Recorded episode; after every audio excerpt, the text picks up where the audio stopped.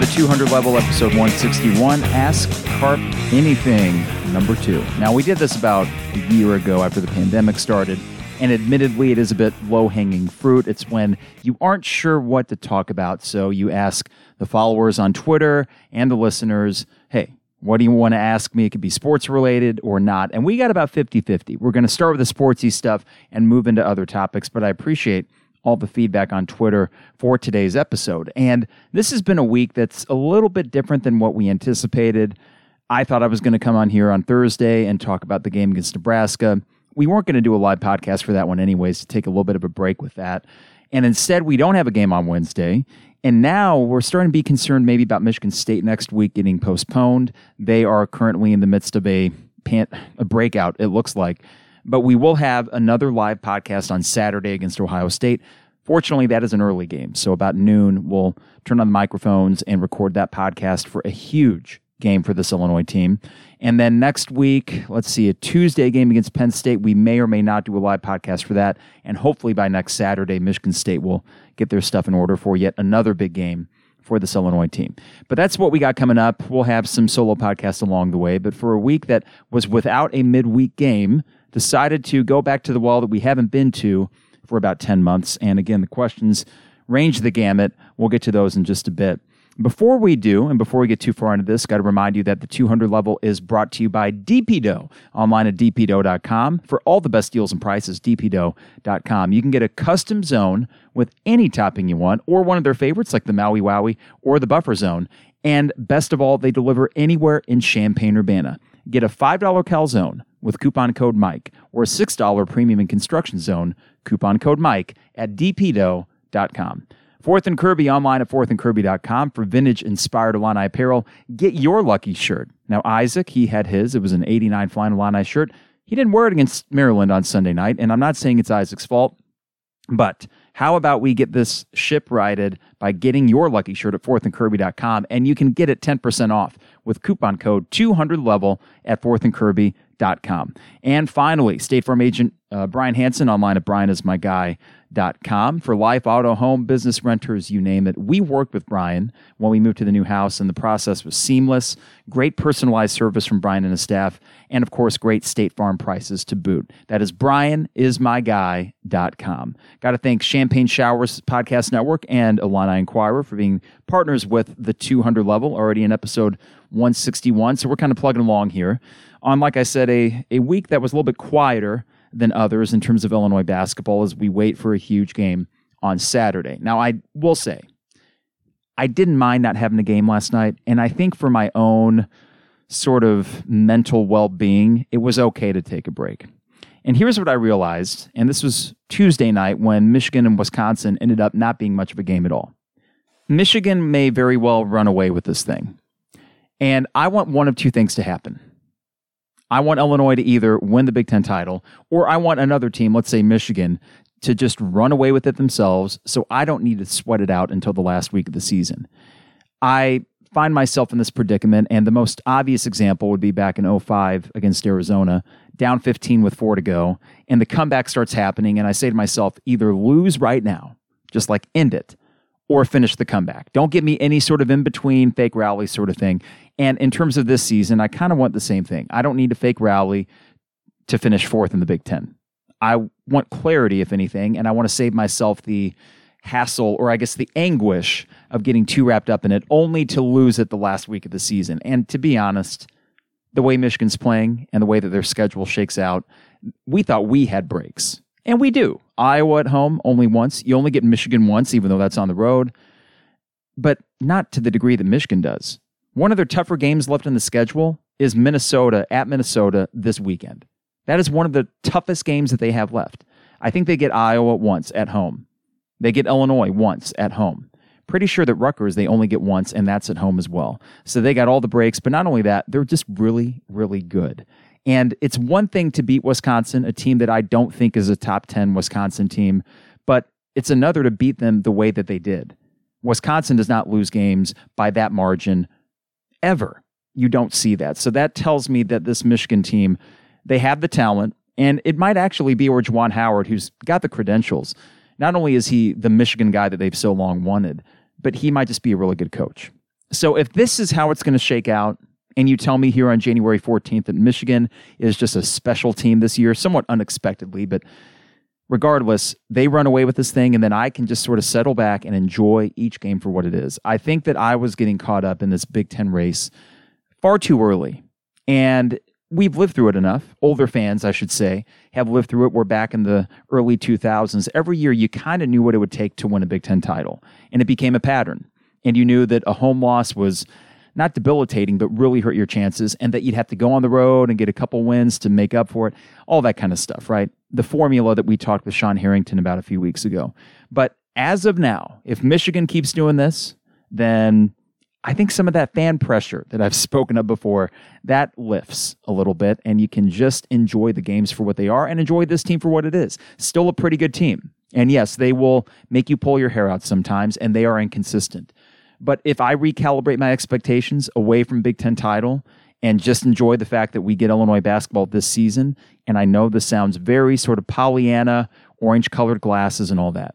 Trust me, I've been frustrated, but maybe I do need to take a step back and chill. That's fanboy carp turning over a new leaf, new perspective. Though I say that, and if they lose on Saturday, you can bet that I will be very, very frustrated. They kind of need to beat Ohio State. Okay, before we get too deep into this, let's do some Ask Carp Anything questions. We got a bunch of them. And we'll start with Illinois basketball, work our way into football, work our way into other topics. And this one from Kyle is simply start Curbelo? Question mark. Now, of course, hashtag start Curbelo was one of my cause de jour for about a week and a half, two weeks. And then Curbelo played like he did against Northwestern and then especially Maryland. Not good. When Trent went out, Illinois struggle mightily. And that goes completely against how Illinois had been playing with Curbelo the previous four, five, six games. When they went on that win streak, so much of it was due to Curbelo getting Illinois out of the hole that they dug themselves in the first four minutes. So, would I still like Curbelo to start? Yes. I ultimately think your best five on the court is with Curbelo. Unfortunately, I think Curbelo, as a freshman, often does lost a little bit of sight of what his role is on this team. And against Maryland, I think what, 12 shot attempts, something like that.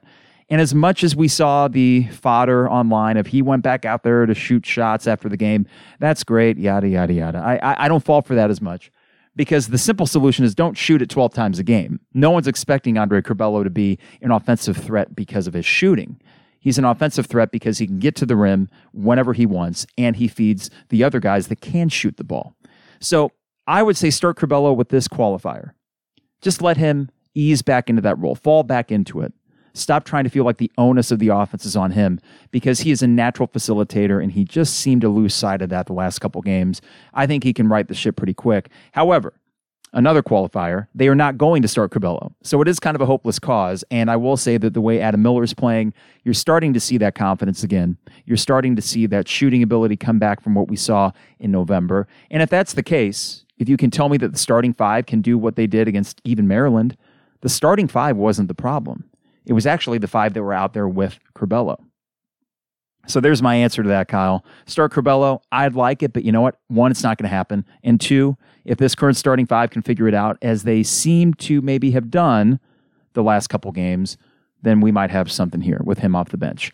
Sean, kind of a follow up here. You talk a lot about plus minus numbers for players in games. How is this calculated and where can it be found online? Is this a KenPom thing? So, Sean, it's not a KenPom thing, even though they might take it into, into equation. It is an imperfect stat, which simply means when that player is on the court, what is the margin for their team?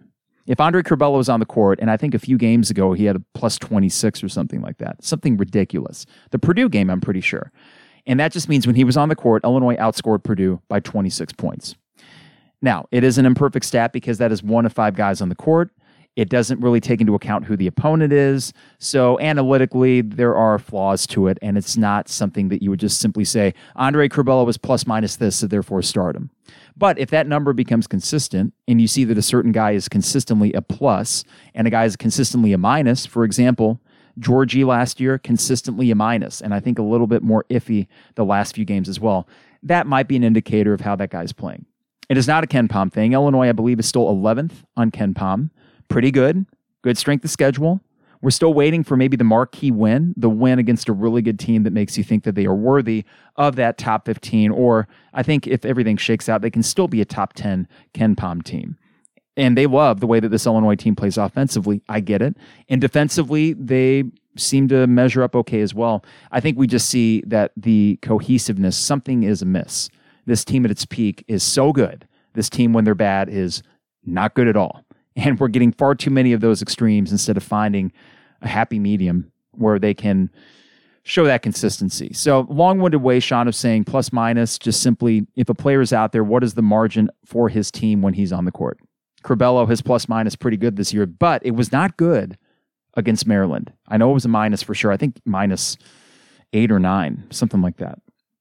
All right, Jennings asks, what one result would you change for this basketball season if you had a magic wand to make it a W? Jennings has another question here in a bit, but let's start with this. What one result would I change? Before Tuesday night, I I would have said Maryland. Before Michigan smoked Wisconsin, I would have said Maryland because I felt like that game hamstrung you the most to win a Big Ten title. And I know that sounds crazy because wouldn't you want to change the Baylor game and have that one in your pocket? To be honest, Jennings, I'm not going to pick the Baylor game in either hypothetical because Baylor's just that good. So, yeah, I got the magic wand. I get it. But it's a loss that doesn't hurt you at all. Winning it, of course, would help you. I just feel like they're in a different league, and I'm going to stick with the games that were actually winnable. So, before Tuesday night, in Michigan smoking Wisconsin, I would have said Maryland because that hurt your Big Ten title chances.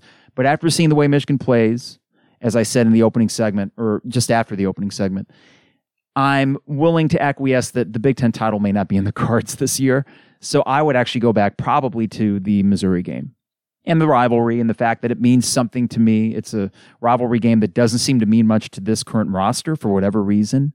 And I would love to change that result because even though Illinois didn't show up like they should have that night, and Missouri clearly did, that's a loss that doesn't hurt you, but I would have still been fine with them sneaking out with the win, right? It's better to win and have a learning experience after a victory.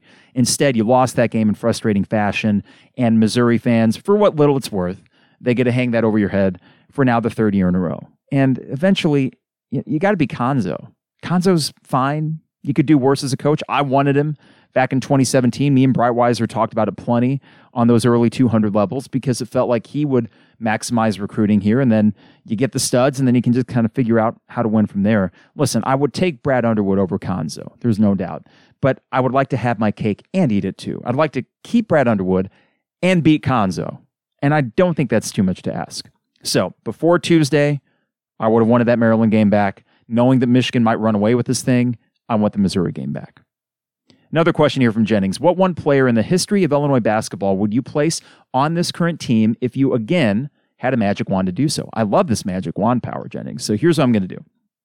If I look at this team, as much as I like Da'Monte, he is sometimes outmatched playing the four, and he plays the four quite a bit defensively. I would go back for one of two guys. More recently, I would go with Leron Black, another scoring threat in your starting five athletic number four out there in the starting five for you. If I can go back and choose one of the all time greats, I'd choose Roger Powell. Sticking with the four spot, a guy that can get you the rebounds, um, efficiency offensively, super high. And also, don't forget how good of a defender Roger Powell was. I don't think any of us necessarily did, but he was not just productive on the offensive end, he was a stopper defensively, even though he was what, six six, So not the biggest four, but what he lacked in height, he made up for in athleticism. So I'm going Roger Powell as the obvious choice to slot in there, and Leron Black is the more recent history guy that would have made a difference on this team. He would have made a difference, of course, on Brad Underwood's, what was that, first or second team? Did he play a year for Underwood? I'd have to go back and look that up. But I'm going with the four. Doesn't mean Da'Monte is not going to be part of the rotation. He still will would be, but I think that you're finding there are some matchup problems with him. And against a more athletic and longer team like Maryland, that's where you really kind of struggle without that size. Thanks, Jennings. Appreciate it. We got Russell here. How scared are you of an Ayo and Kofi-less team next year?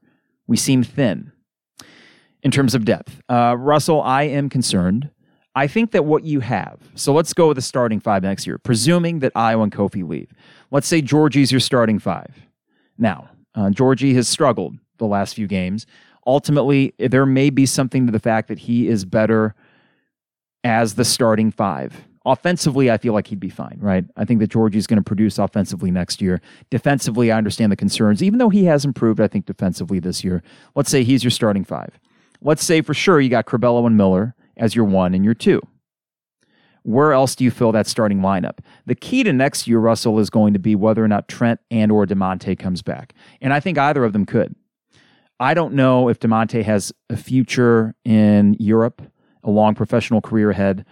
Same with Trent, maybe because of his size, even though I could see him having a longer career. Regardless, I think that both of those guys could take that flyer on an extra year, come back, get your master's degree, whatever it may be, and be the veteran leaders on that team. If you tell me that the roster next year, the starting five, is Curbelo, Miller, Trent, Da'Monte, and Giorgi, you're a tournament team.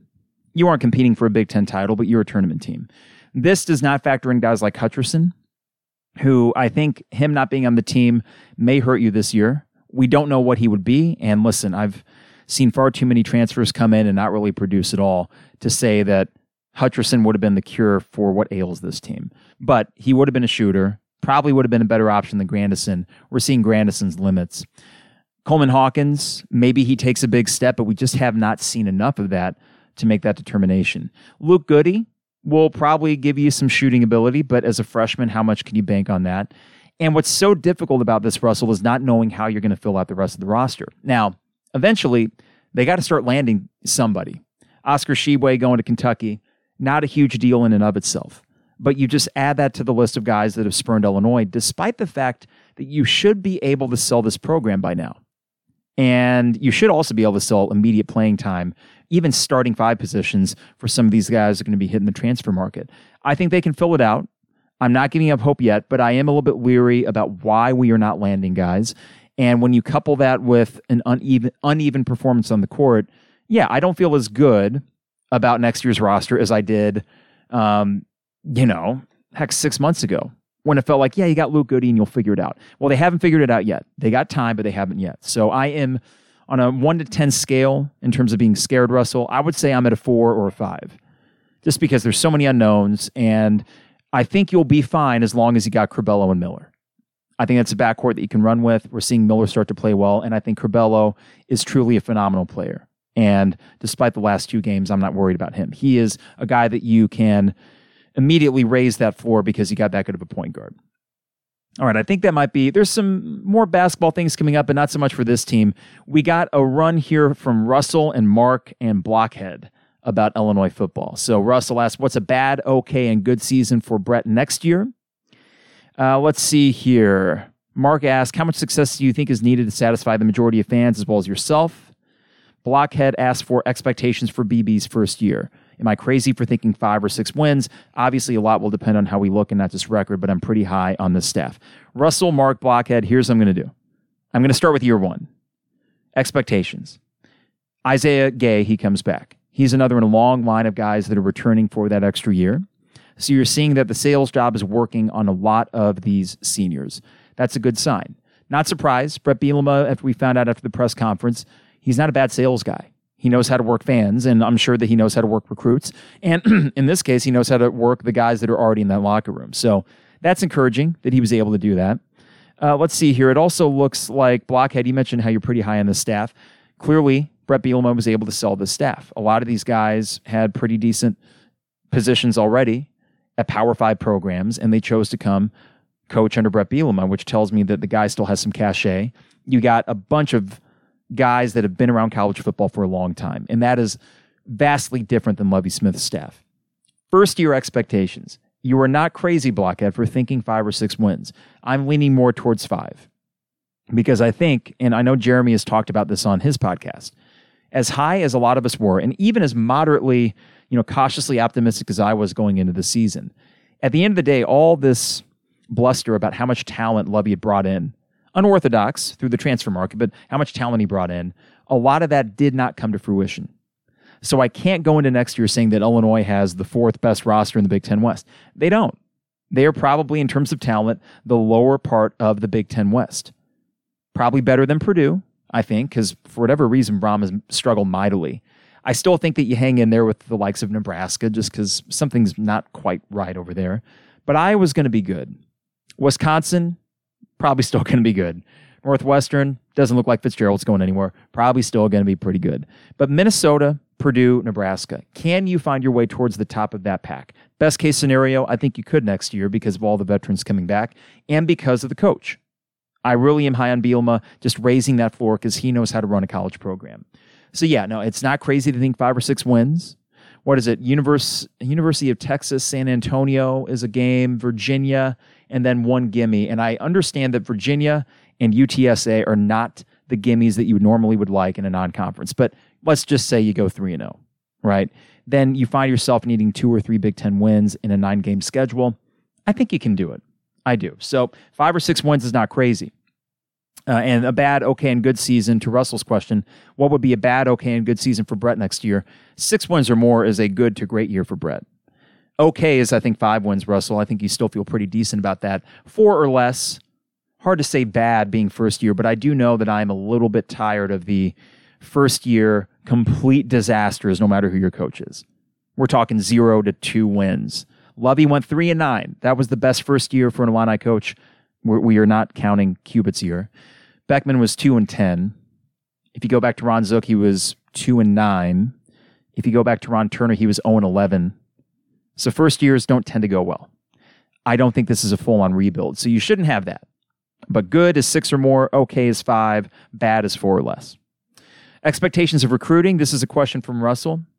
I think you're going to find yourself in the middle of the pack of the Big Ten when things get going. And if you find yourself in the 40s nationally, that can work here. The problem was that Lovie Smith was more in the, you know, 70s. As a Big Ten team, you cannot afford that. So if you can find your way in the 40s consistently, I do have enough faith that you have a system that will be put in place where you can plug guys into the positions that they need. You'll have strong line play. You will just raise that floor. You will be fine. And I think that this goes into Mark's follow up question. How much success do you think is needed to satisfy the majority of fans as well as yourself? And Mark, appreciate the compliment that you put at the end of that message. Um, I would say for me, you know, kind of beating a dead horse here, but we joke and have often about how a guy that wins seven games a year at Illinois is going to get a statue. I don't think that is hyperbole. And for me, all I really need, Mark, is the ability to wake up on a college game day and go to lot 31 and just be excited, even moderately excited about the team that I'm about to see and feel like regardless of who's in here, we got a chance. And that regardless of the season, we're going to be in some bowl game or another. Yes, you got nine Big Ten games and only three non conference, but even in that setup, you should be able to find your way to six wins more often than not. And I go back to, and this is why the Tony Petersen hire kind of excited me at offensive coordinator, was in the early 2000s, I looked at Minnesota and the perpetual seven and five, the occasional eight and four that Glen Mason built up there beating up cupcakes in the non conference, winning some games in the Big Ten where you felt fine. I'm okay, Mark, feeling just fine about Illinois football because I'm holding on to the fact that Brad Underwood will figure this thing out and keep Illinois basketball at a pretty high level. I'm still counting on that, which I may regret as time goes on, but I, I think it'll work. But for Illinois football, that means that my expectations they kind of go down the better that Illinois basketball is. That's why this year didn't hurt as much. For one, I knew Lovie was going to be gone, and for another, Illinois basketball was on the horizon anyways. I'm used to that as a fan. So just give me the six, seven wins a year, the occasional eight. That's all I need. And honestly, Mark, I would happily trade that in for the occasional 10 or 11 win season, which I've seen before. The Sugar Bowl year, the nine win Rose Bowl year. I don't need to reach those heights. All too often, we've done that, and then we don't follow it up, and it just becomes this one off season that doesn't have a lot of carryover. I don't want that. I would prefer seven and five every year for eternity over the 10 win season, following that up with five and seven, because there's nothing more deflating than having a great year and then the next year not following it up. And I got a question coming up where I'll I'll illustrate that point. So Russell, Mark, and Blockhead, I hope I kind of answered the question about Illinois football and expectations for that. All right, here's an interesting question from F Illini fan. You can have five three point shooters from the 90s or current Illini Hoops roster in a three pointer competition. Who are they? Now, I didn't fully get that second part there, F Illini fan, but what I am going to do is pick five three point shooters from the 90s, and you can pick any one of these guys. put them on this Illinois team, which I know technically Illinois is shooting okay from three. They're just really inconsistent. But I'm going with three guys that I would immediately add to this team as a shooting threat, or five guys that I would immediately add as a three point shooting threat. The first one is Andy Kaufmann. His junior year averaged 21 points a game and I think was over 40% from three. He took a bit of a step back his senior year, but that did include, of course, the Iowa buzzer beater.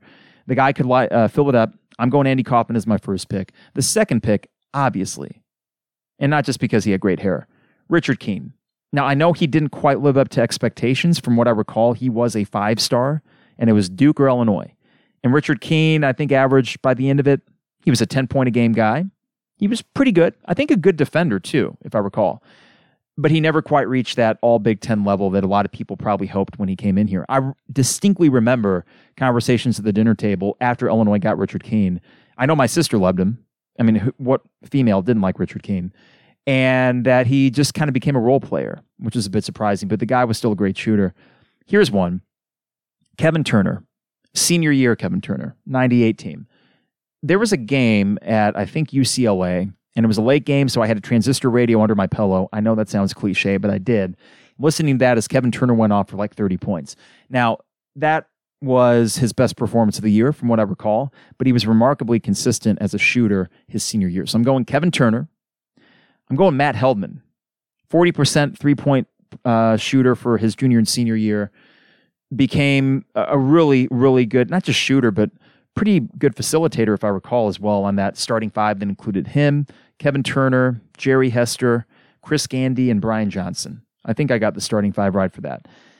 And then Corey Bradford. He came in here in 98 99. You know that Corey's my guy. Of course, I'm adding him to this team as a three point shooter. If we went further, you got the Sean Harringtons of the world. You got Jamar Smith. You got Kendrick Nunn, especially his sophomore and junior year. He really developed a good shot. It's a shame that that career ended here and all the off the court stuff, which was very unfortunate with Kendrick. But there have been plenty of guys. But to go back to the 90s, Andy Kaufmann, Richard Keene, Kevin Turner, Matt Heldman, Corey Bradford. I don't know if I'm forgetting anyone from, let's say, 95, 96, 97. I know that skews a little bit early 90s and then it skews late 90s, but those are my five. Okay, this is from Al. I had to think about this. I actually had to write it down to make sure that I got all the big ones. Biggest gut punch as a sports fan. One moment where one of your sports teams really let you down or had something happen that just crushed you. For the next two questions, Al, you have one, Chris, you have another. I'm going to go with my four favorite teams. I'll save Illinois basketball for last. I'm going to start with the Yankees first. The most crushing moment, even more than the 2004 ALCS, was 2001 World Series Game 7. Why was that more crushing? Because the Yankees had the lead. I think they were up 2 to 1. Bomb of the eighth, Mariano Rivera comes out, gets the first three outs very quickly. So now we're going in the ninth. This is just after Alfonso Soriano hit the go ahead home run for the Yankees.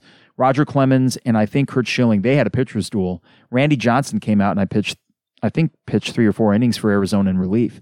So then you get to the ninth, and we know what happens. Arizona made a comeback. I think what made it sting even more was that it was a little fluky, off the handle of the bat hit for Luis Gonzalez into shallow center. Didn't even hit it hard. And I think Mariano after the game even said, "I threw in my best stuff," and he just he just hit it, and that made it honestly harder to take than if you would have had Gonzalez hit a home run or something and make solid contact. There was something not fluky because Arizona, if you look at that World Series, completely crushed the Yankees in games one and two and game six. The middle three games in New York were some of the best World Series games ever, including two walk-offs by the Yankees off Byung-Hyun Kim. Uh, one of them, Mr. November. That's how Derek Jeter got that name. It was just after midnight. He hits a home run up Byung-Hyun Kim. Two nights in a row that happened. And then game seven, finally, you got a classic game seven World Series game. First one since I think 97 when it was Indians and Marlins. And then it ended like that. I think, you know, under the specter of what happened with 9 11 and feeling like team of destiny kind of stuff, which is silly to lump in a world event with a sports game.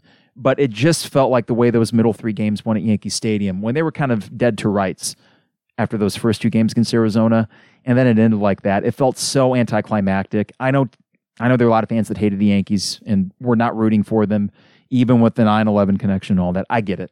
I get it because that that was right when the Yankees were basically a juggernaut that was pretty annoying, but it was still crushing. And I remember actually just sitting on the futon up in the playroom My dad and I just dead silent. Didn't cry, nothing like that, just empty, emotionless gut punch. Bears. You know, I had to think about this, and I got to say, I'm, I'm as low on the Bears organization as I ever have been. Not that I should be surprised with everything that transpired yesterday, their joke of a press conference, but I'm going to go with the Philly game in 09, or sorry, not 09, in 2019. Had a buddy over to watch it. We had just gotten Rosie. Rosie was in her first week at the house. And it felt like, okay, just take care of business against Philly. And the game was super tight. But Mitch Trubisky, to his credit, he led the Bears on what should have been the game winning drive. He was really good in the fourth quarter. Not good in the first three, but really good in the fourth quarter. And then we remember what happened. Cody Parkey off the, off the uprights, the guy that I know Trevor had said so much on the show on Tay and Carp back in the day. This is going to bite you. It's going to bite you. And sure enough, it bit you in the worst way. Cody Parkey makes the rounds on the Today Show later that week. I, I had an in service the next day, professional development at work. School just got back in session from winter break and I it was a cloudy, rainy day, and I was just like pissed off. It just one of those games where it affected my mood for 24 hours. Easy. And it's like I don't want to watch another football game. I don't think I watch any football games the next weekend because the Bears could have went into LA and won. They could have. Not saying they would have, but think about what happened when the Bears and the Rams played the uh, month before in early December of 2018. The Bears stifled the Rams. And I think they could have done it again if they just got over that hump. They only needed to win that one game. And I truly think that they could have went to the Super Bowl. Now, we're finding out that Matt Nagy may not be that good. Ryan Pace may not be that good. But you know what? We're also finding out in the NFL, championship windows, they only are extended for teams that have the likes of an Aaron Rodgers or in some cases like a Pittsburgh Steelers. For the Bears, there are no championship windows. There are these fluky seasons that you got to make hay in tw- uh, 2006 or in 2010 or in this case 2018 you need to do it then because if not it's going to be a while. And it's going to be a while as we as we found out in the 2019 season and then of course this season. And now that we're going to run it back another one would be the green bay nfc title game that was in january 2011 and i'd been at the game before that the seahawks game but you kind of knew from the get-go that it's Aaron Rodgers and the Packers. So you had a full game to prepare for that. I was not prepared for the way that Philly game would end. For Illinois football, Michigan 2000, obviously.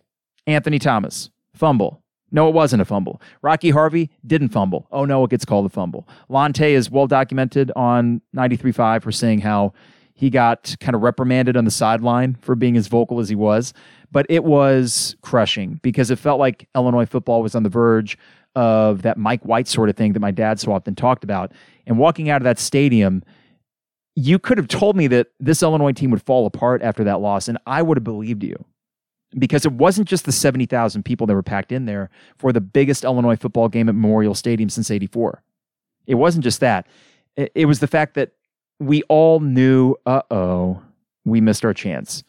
Then the next week was all spent with, you know, talking about instant replay. Of course, that's how they instituted it in Big Ten football. And then Illinois got smoked at Minnesota the next week and never recovered. So that was the beginning of the wheels coming off for that team. Should not have finished five and six. But when you lose a crushing game like that, and you know the team put everything in that game, everything. San Jose State, 2002. Here's a random one. Little five foot six running back for San Jose State. His name escapes me. You lose that game to fall to one and three, I believe, on the season, just a year after the Sugar Bowl. And then later that year, after you kind of recover, you get Ohio State at home. You're four and six. You take number one Ohio State into double overtime. Or was it just one overtime? I forget. Walter Young, I think, had two touchdown catches in overtime. Neither of them were good, according to the officials. And that was that. So much for a bowl game in 2002. Western Michigan in 2008. I walk out of Legends because we had to go there because Big Ten Network was not on Comcast cable. So I think they had on Dish. And as I'm closing out my tab, the waitress looks at me and she says, Are you okay? Because I had a thousand yard stare. I was devastated, thinking, "Oh my God, this is ha- this is a nightmare." Just like 2002, we are going to follow up a big time bowl game with no bowl game at all. Ugh, crushing. Here's one for Illinois basketball: Arizona 2001. Now, I'm choosing this over the North Carolina national championship game because I need to be honest. I woke up that Monday of the national title not expecting to win. And it was the first time that year that I had that feeling, and it carried with me through that the entire day. And I kept trying to talk myself into Illinois is going to beat North Carolina. But in my heart, I knew it wasn't going to happen. And I don't believe in gut feelings so much. I think, you know, they can just as easily go the other way. I think gut feelings are 50 50, right? You could flip a coin. But that day, I just couldn't shake it. So I kind of had resolved myself to the notion that, wow, what a run. We got the Final Four run. We got the Big Ten title, the Big Ten tournament title. It just isn't in the cards because this UNC team, and we knew it all year. It was a collision course. It was going to be number one versus number two, Illinois, North Carolina, and it just didn't happen. But Arizona 2001, watching that unfold, all of our family and neighborhood crew went to Legends for that one. That was our spot. And we're watching this game in slow motion, essentially. Death by a thousand paper cuts, or in this case, death by a thousand, you know, officials whistling a foul that wasn't. And I think five Illinois guys foul out of that game. Nate Mast was, I'm pretty sure, was in it at the end. No offense to Nate, but you don't want him at the end of a Elite Eight game. I mean, that's the game to go to the Final Four. And I remember as that game ended and we got in the car and went home, emptiness, just an empty feeling. And to this day, I think one of the biggest, not, not regret, but unfulfilled feelings that I have as an Illini fan is that, that that group of guys should have had a Final Four run. They should have. And it's no fault of their own that they had to play that freaking Arizona team for the third time. I think that's bad seeding. Illinois did not deserve to get the best number two seed in the tournament the way that their season had gone. And Arizona went to the national title game, if I recall, didn't they? I can't recall 100%, but that to me is the most frustrating and, and biggest gut punch. I loved that team. It felt like we were elite and we were there to stay and that we were going to go to the Final Four, and it just didn't happen. Oh, and by the way, earlier that day, Michigan State, a team that we had beat at the Assembly Hall about a month earlier, they go to the Final Four by beating a 10 seed Temple, a 10 seed. And we get the best two seed in the land, Arizona. That's just the luck of an Illini fan. Okay, this is from Chris, the other side of it. Favorite game that you've attended for each of your favorite teams? For the Yankees in June 2003, me my dad and sister saw Roger Clemens' 300th win and 4,000th strikeout. I understand why that doesn't have as big of a pop now because of all the steroid issues, but you know what? the more time passes and the more I could really care less about steroids, that's pretty cool. It was against the Cardinals. It was a great environment on a Friday night at Yankee Stadium, old Yankee Stadium, back in 2003. Bears, I was lucky enough to be at the divisional win against Seattle in 2011. They smoked them. Cutler was great. It felt like we could beat the Packers next week. Of course, we didn't. I'm also going to choose one from the year that they were here at Memorial Stadium. The opening game against Minnesota was fantastic. David Terrell, game winning touchdown late. It was a super hot September day, and I thought, oh my God, we're going to see a Bears playoff team here in Champaign. We're going to see NFL playoffs in Champaign. Wrong. They won 4 and 12. They lost that game against New England in late November, but the atmosphere was incredible. Absolutely incredible. And this is why the McCaskies can get away with what they do. Bears fans are insane. And I mean that as a compliment. They are truly insane. That environment is so special.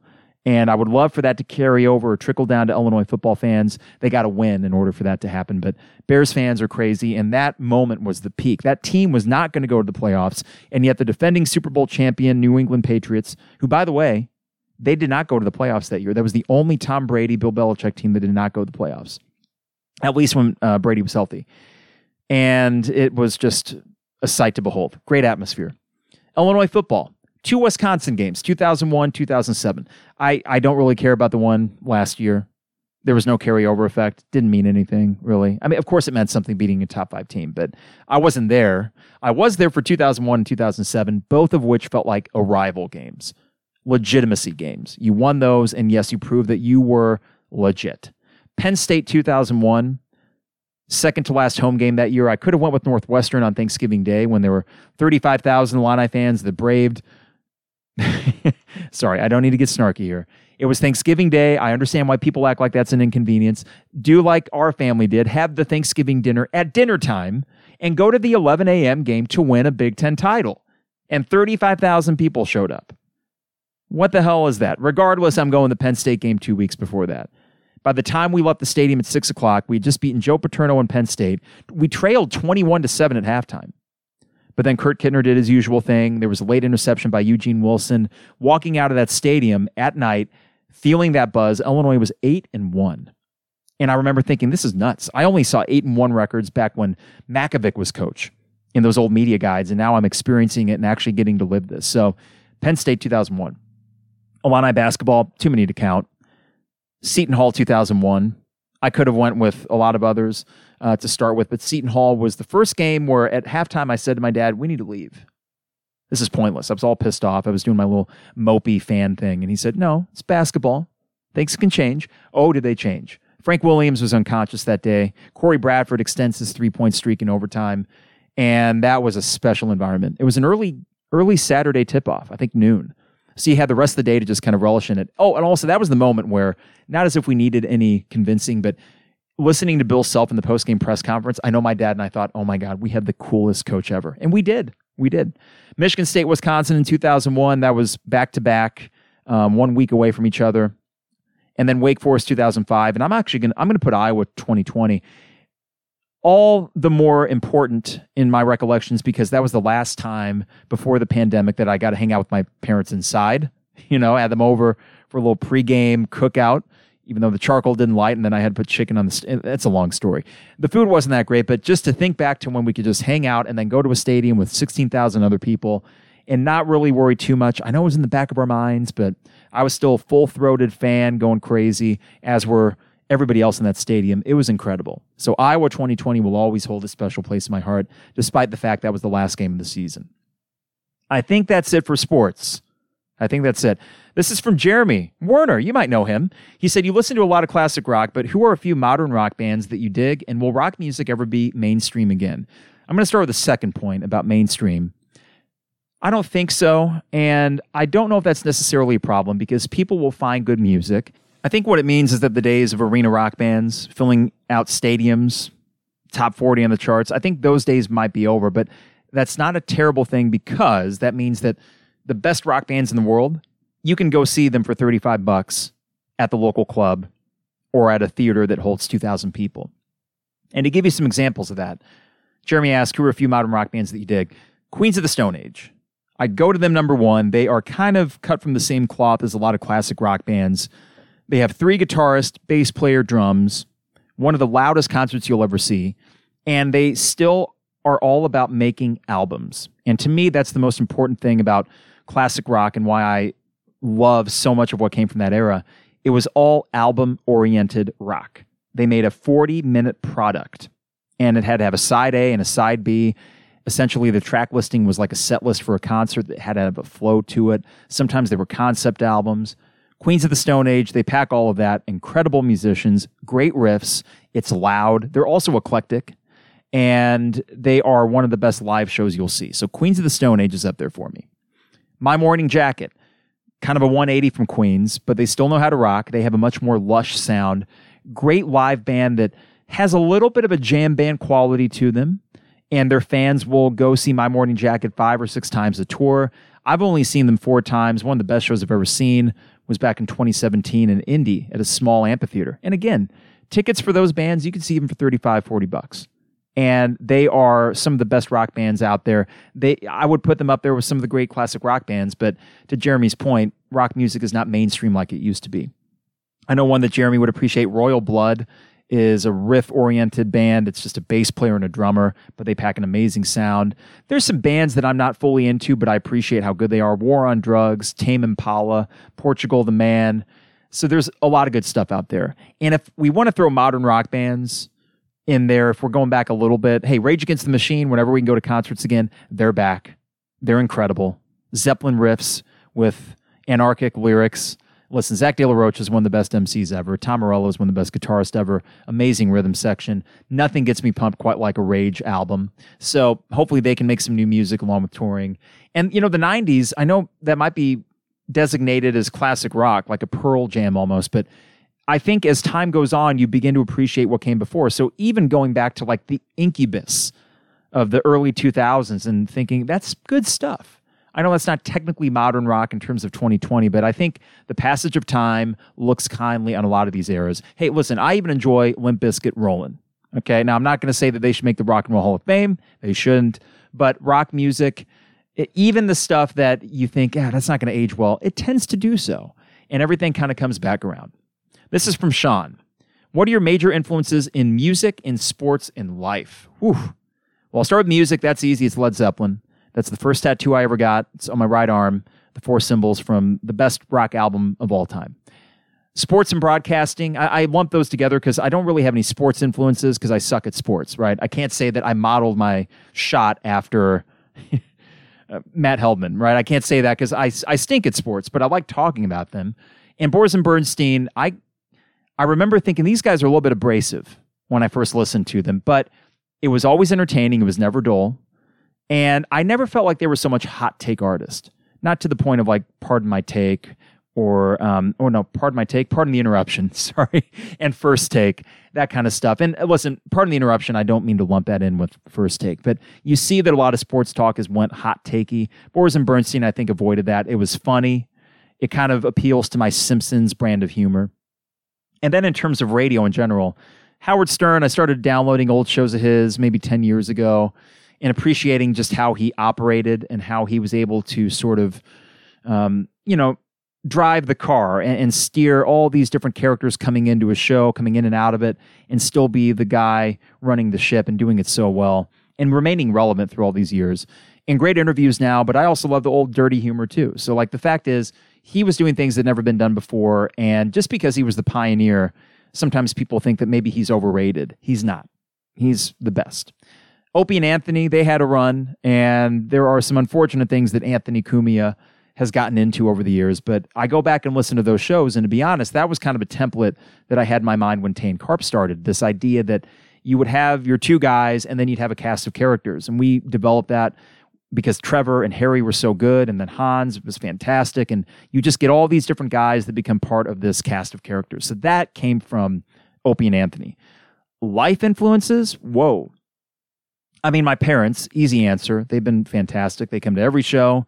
I think that I have probably, like a sponge, absorbed the qualities of both my mom and dad. I think that I have just the perfect mix of what they have. And that includes, you know, maybe some of the more um, quick tempered things while watching sports. I know that that probably is hereditary. But yeah, I would say life influences parents. Um, you know, a great group of friends where you kind of develop your sense of humor and to be honest, your perspective on life through the conversations that you have with friends. So, not to be a cop out answer, I, I wish I could say a philosopher or something, but I don't really have that. And uh, I, think it's just the people that you interact with, they help you kind of figure out who you are. So, my parents, uh, my family, my friends that we have a chat group with, and just kind of bounce ideas off of each other. Yeah, not to be a cop out on that, Sean, but that would be my life influence. That's such a big question. And I was really trying to rack my brain around that. couple more here from Blockhead. Music question. Top concerts you've attended, and maybe a few that you wish you could have seen or really want to attend in the future. I wish I could have seen Zeppelin. Wasn't in the cards unless they had a reunion tour in 2008, which they should have because of how good they were in that one show in 2007. I did see Jimmy Page and Robert Plant, though. So I checked that off. I saw John Paul Jones at them Crooked Vultures. And in the future, I tell you what, not a cop out answer again, Blockhead. I'm just going to as many damn concerts as I can. And and I say that because I have always taken the mindset that I'm going to take any opportunity to see my favorite bands if they're in driving distance. Living in Champaign, it is a concert goer's dream. Chicago, Indy, St. Louis, all an easy drive, which means that you get access to all the best bands in the world. Best shows ever. U2, two of them. Indy in 2001 was the first eureka moment as a rock music fan where the streets have no name that concert still the single best song i've ever seen. It was absolute peak. Uh, chicago 2015 was along the rail for a series of shows at the united center. That was a fantastic tour. So you two chicago uh, chicago for that as well. Springsteen chicago 2016 my dad and i got in the lottery. We were the 50th and 51st person in the doors. So we are literally 10 feet away from springsteen for the entire thing three and a half hours, all the old legendary stuff about Springsteen as a performer. We saw it right in front of our own eyes. DMB, of course, Alpine 2004. That was the moment where I said, I got to go see a bunch of Dave Matthews Band shows. 75 shows later, here I am. Radiohead in St. Louis in 2008, spur of the moment with my friend Ben. Went and we got these $20 StubHub tickets the day of and did not expect a lot because they are not a band that you think of on record as a great rock band, but they are a great rock band. It was a very energetic live show, master musicians, great set list, about 25 songs, two and a half hours. Tremendous. My Morning Jacket, Indy 2017. That one was okay, I need to go see this band a lot more. And here's one that I will never forget ACDC, Wrigley Field in the pit, about 10 people deep from the stage. The loudest show I've ever been to, so loud that I found myself laughing hysterically as the bass punched my stomach. And I'm not exaggerating that. It was so loud that I had to laugh. And it was a great rock show. It is pure spectacle. Blockhead asks top stadiums, arenas for games or concerts you visited. I would say that, you know, listen, Wrigley's not the best concert venue unless you're close. So I wouldn't go with Wrigley for concert venue. Best concert venue is Alpine Valley in Wisconsin. And then the top stadium for concerts, United Center, if you got good seats, it's great. And the acoustics have really improved there. And I will say that I love the Riv up in Chicago. It's a small theater. Haven't seen many shows there, but it's a great live venue. Okay, uh, from F. fan, superlatives. He said best office season. I gotta be honest, F. fan, I've never seen The Office. I gotta change it to Simpsons. Season four is the best Simpsons season. Worst season, anything after 11. Most underrated character. As I've gotten older, I appreciate Krusty the Clown more and more. And then the must see episode is Last Exit to Springfield. So if you got Disney Plus, Last Exit to Springfield, Simpsons season four, that'll get you started if you haven't already. This is from Shishisha, I think is how you say it. Pancakes or waffles? Great question. Pancakes, as good as waffles are pancakes, and a whole lot of syrup to the point where it actually gets kind of like mushy. Dave asks, oh, wait, Dave, I'm going to save your two questions here for the last because they are a little bit more heady. Uh, let's see here. Trying to go here on Twitter. Uh, this one is from, uh, sorry for the delay here. Got some good ones. From Ethan, what's the best Star Wars media you've consumed? Mandalorian is up there, but Empire Strikes Back is still the one. French toast, ask Ethan as a follow up to pancakes or waffles. French toast is great, but I'm still going pancakes. Uh, let's see here. Ethan has a counterpoint to something that Dave is about to ask here. And let's see here. I feel like I'm missing one more. It was a question. Oh, here we go from Dr. C. Would you rather be trapped on a desert island with Lovie Smith or John Bon Jovi and why? That is in reply to a tweet that I had yesterday where I made fun of Toby Keith. And then to say, just so you know, it's not political, I don't like John Bon Jovi either. Uh, I would rather be stuck on the desert island with John Bon Jovi, though, Dr. C. I don't think Lovie would make great company after a while. He's a very stoic, introverted kind of guy. So I don't know how much that would go. If I missed your question, I apologize for that. Uh, this is from Dave. Going to say any names as to who got you kicked off 93.5 from the DIA seems a bit unfair. So, Dave, I've alluded to this uh, at the very last show at 93.5 and then a couple times on this program what happened. Essentially, I don't know the specific names uh, apart from one name, and to be honest, because of how um, you know how high up they are in the DIA, I'm not going to bother saying it. I'm just going to say that they have some sway if they did in fact say something. All I know is this: at the end of the day, the reason why I was a little bit raw about the way things ended at 93.5 is that it doesn't matter what anyone at the DIA said. You know, 93.5 was not going to get the Illini contract. That thing was never going to happen. And I don't know why we felt as a radio group that we had to kiss their ass because it, you know, listen, we did our thing, WDWS did their thing, and they were going to stay on WDWS no matter what, right? That's the reality of it. So at the end of the day, it could have been the athletic director, and it wasn't, from what I understand, but it could have been Josh Whitman that said something. And it wouldn't matter if the general manager of the radio station thought, you know what, this is my guy, I'm going to support him. I think that ultimately it was just a complete. if you're talking opposite ends of a pole, opposite ends of a spectrum in terms of almost everything, that's that's me and Stevie. And I think that ultimately, if it comes down to are you going to support your employee or are you going to back them up, you need to first enjoy what that employee is doing. I don't know how much the afternoon show for those two years was really supported by the person at the top. And if you don't have that, it doesn't matter what people say. I will say that the last two or three meetings that I had in person with Stevie, and they were few and far between, the last few meetings that I had always included something along the lines of this person doesn't like what you say, including one meeting, uh, which was a letter from some lady named Donna, and not the sweet Donna that used to call on the show, but some other lady named Donna, or Debbie maybe, that took issue with the fact that I criticized Lovie Smith. And she wrote a big long letter, and Stevie felt compelled to have a meeting about it.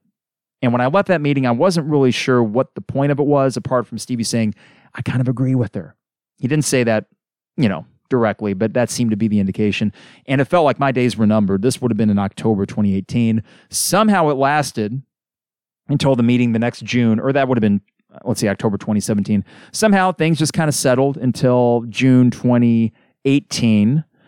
And was that 2019? Hell, I'm losing track here. And then had another meeting, and that was when there was a, a reference to someone in the DIA didn't like it.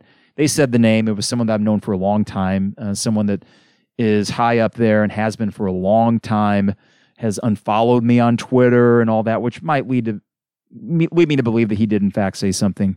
But like I said, Dave, at the end of the day, you know, we weren't on the afternoon show going for access. The occasional interview with a coach or something, that's fine. But ultimately, you don't get a whole lot of entertaining fodder from that. Access to me was never important. Apparently, it was to the radio group, even though, you know, apart from an interview here or there, they're never going to broadcast the Illini games. I don't know why they were holding on to that relationship and they went with that over what we were doing in the afternoon. That's their choice. I disagreed with it, but you know what? At the end of the day, I think everyone's got to get fired at some point. Maybe it's a character building thing. I don't know, but I felt raw about it for sure.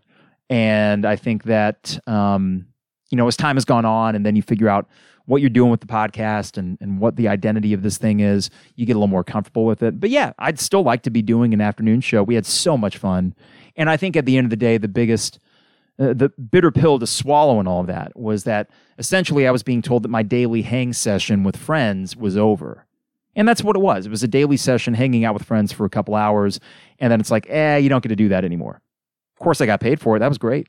But it was truly more about putting on a good radio show.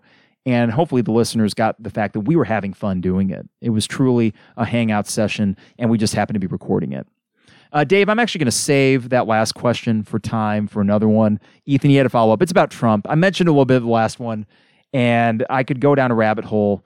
But you know what? I, will save it if that's okay, Dave, because I get the feeling more and more things will probably happen in the in the future. So maybe we can address that again. Not that I'm trying to shy away from that question. You know, I've talked about it, but for time, I'm going to save that. Before we go, got to remind you, uh, DPDough online at dpdough.com. Use coupon code Mike for $5 calzones at dpdough.com. They deliver anywhere in Champaign-Urbana. That's dpdough.com. Fourth and Kirby online at fourthandkirby.com. Get your lucky shirt for 10% off. Use coupon code 200level at fourthandkirby.com. And finally, State Farm agent Brian Hanson online at brianismyguy.com for life, auto, home, renters, business, you name it. brianismyguy.com. For Illini Inquirer and the Champagne Showers Podcast Network, appreciate the support from all of our sponsors, from our partners, and especially from you, the listeners. Thank you for all these questions today. I know we kind of ranged the gamut from sports and then music.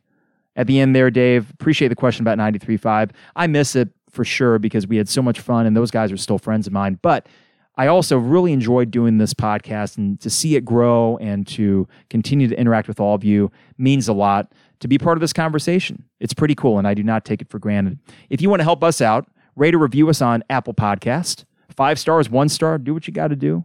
We're fine with either one. Hey, by the way, the music on this program, the intro and the outro, both songs from Decadence. That's my band. You can find us on Apple Music, Spotify. Latest album is Fever Dreams. The intro song is Wasted Time. The outro, as you're hearing now, is Out of Your Head. We will see you Saturday, bright and early. We're going to do a second half podcast for Ohio State and Illinois. It's a big game. In the meantime, stay safe, stay healthy. We'll see you soon. It is the 200 level.